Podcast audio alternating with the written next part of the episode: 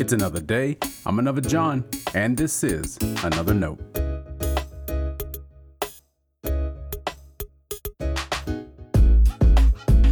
Today's edition of Another Note is titled, We Have to Start Somewhere.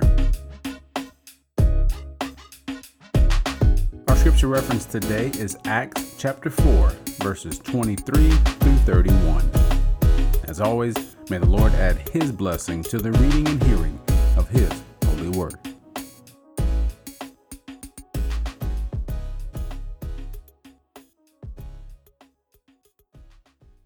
After they were released, they went to their friends and reported what the chief priests and the elders had said to them.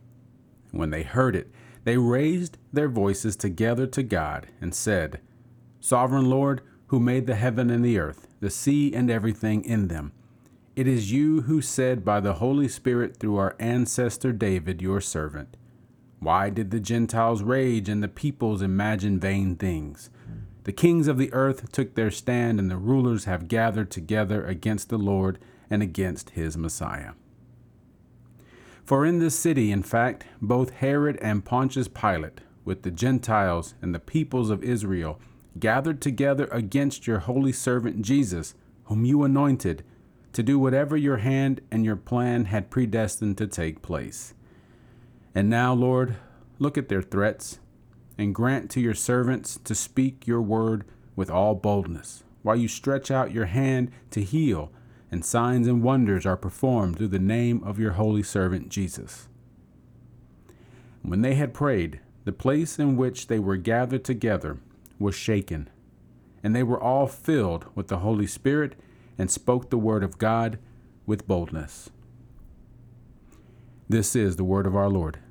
Thanks be to God.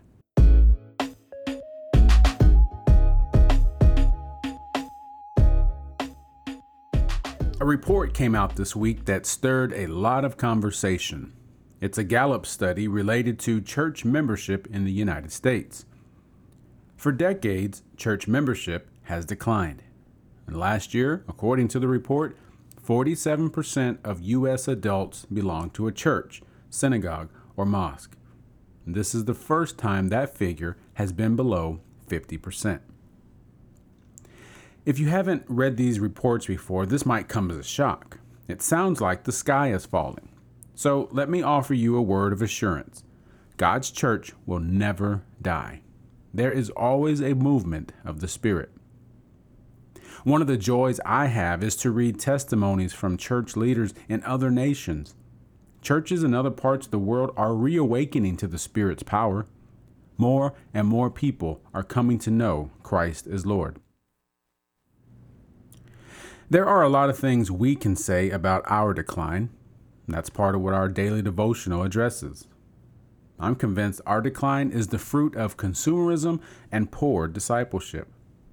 Those two things have manifested themselves in ways that have wounded the biblical sense of Christian community and what it means to walk as Jesus walked.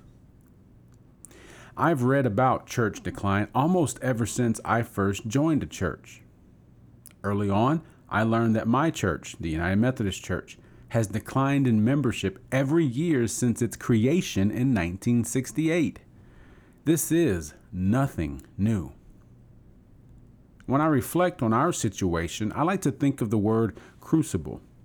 A crucible is a situation of severe trial leading to the creation of something new. And maybe I'm a cup half full kind of person, but when I hear that church membership is less than 50%, I hear ministry opportunity. There is a ripe mission field. So, what do we do? Over the years, I've listened to ministry experts who have enlightened us to the one thing to do to grow our churches. Every expert has their own one thing.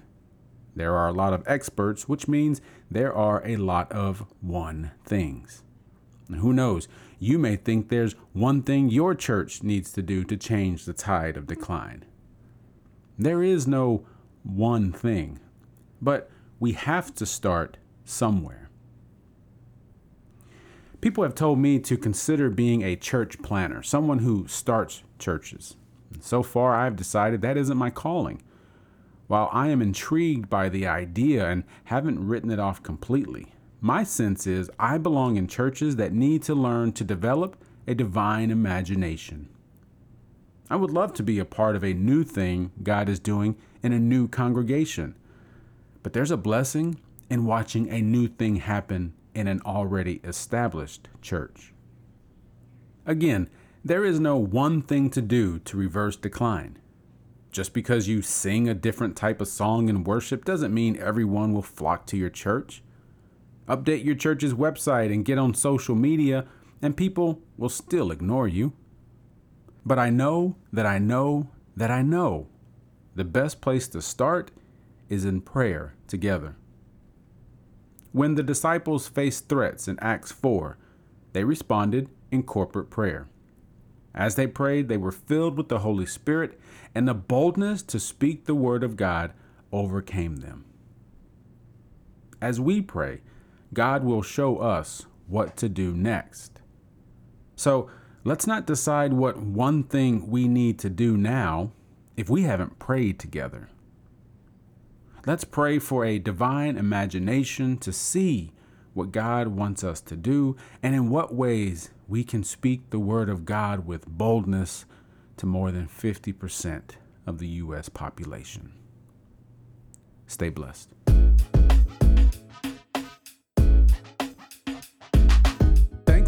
Always supporting Another Note.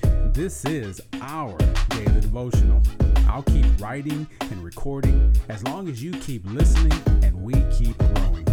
If you ever find another note on iTunes or anywhere else podcasts are available, make sure to leave a review so others can join us.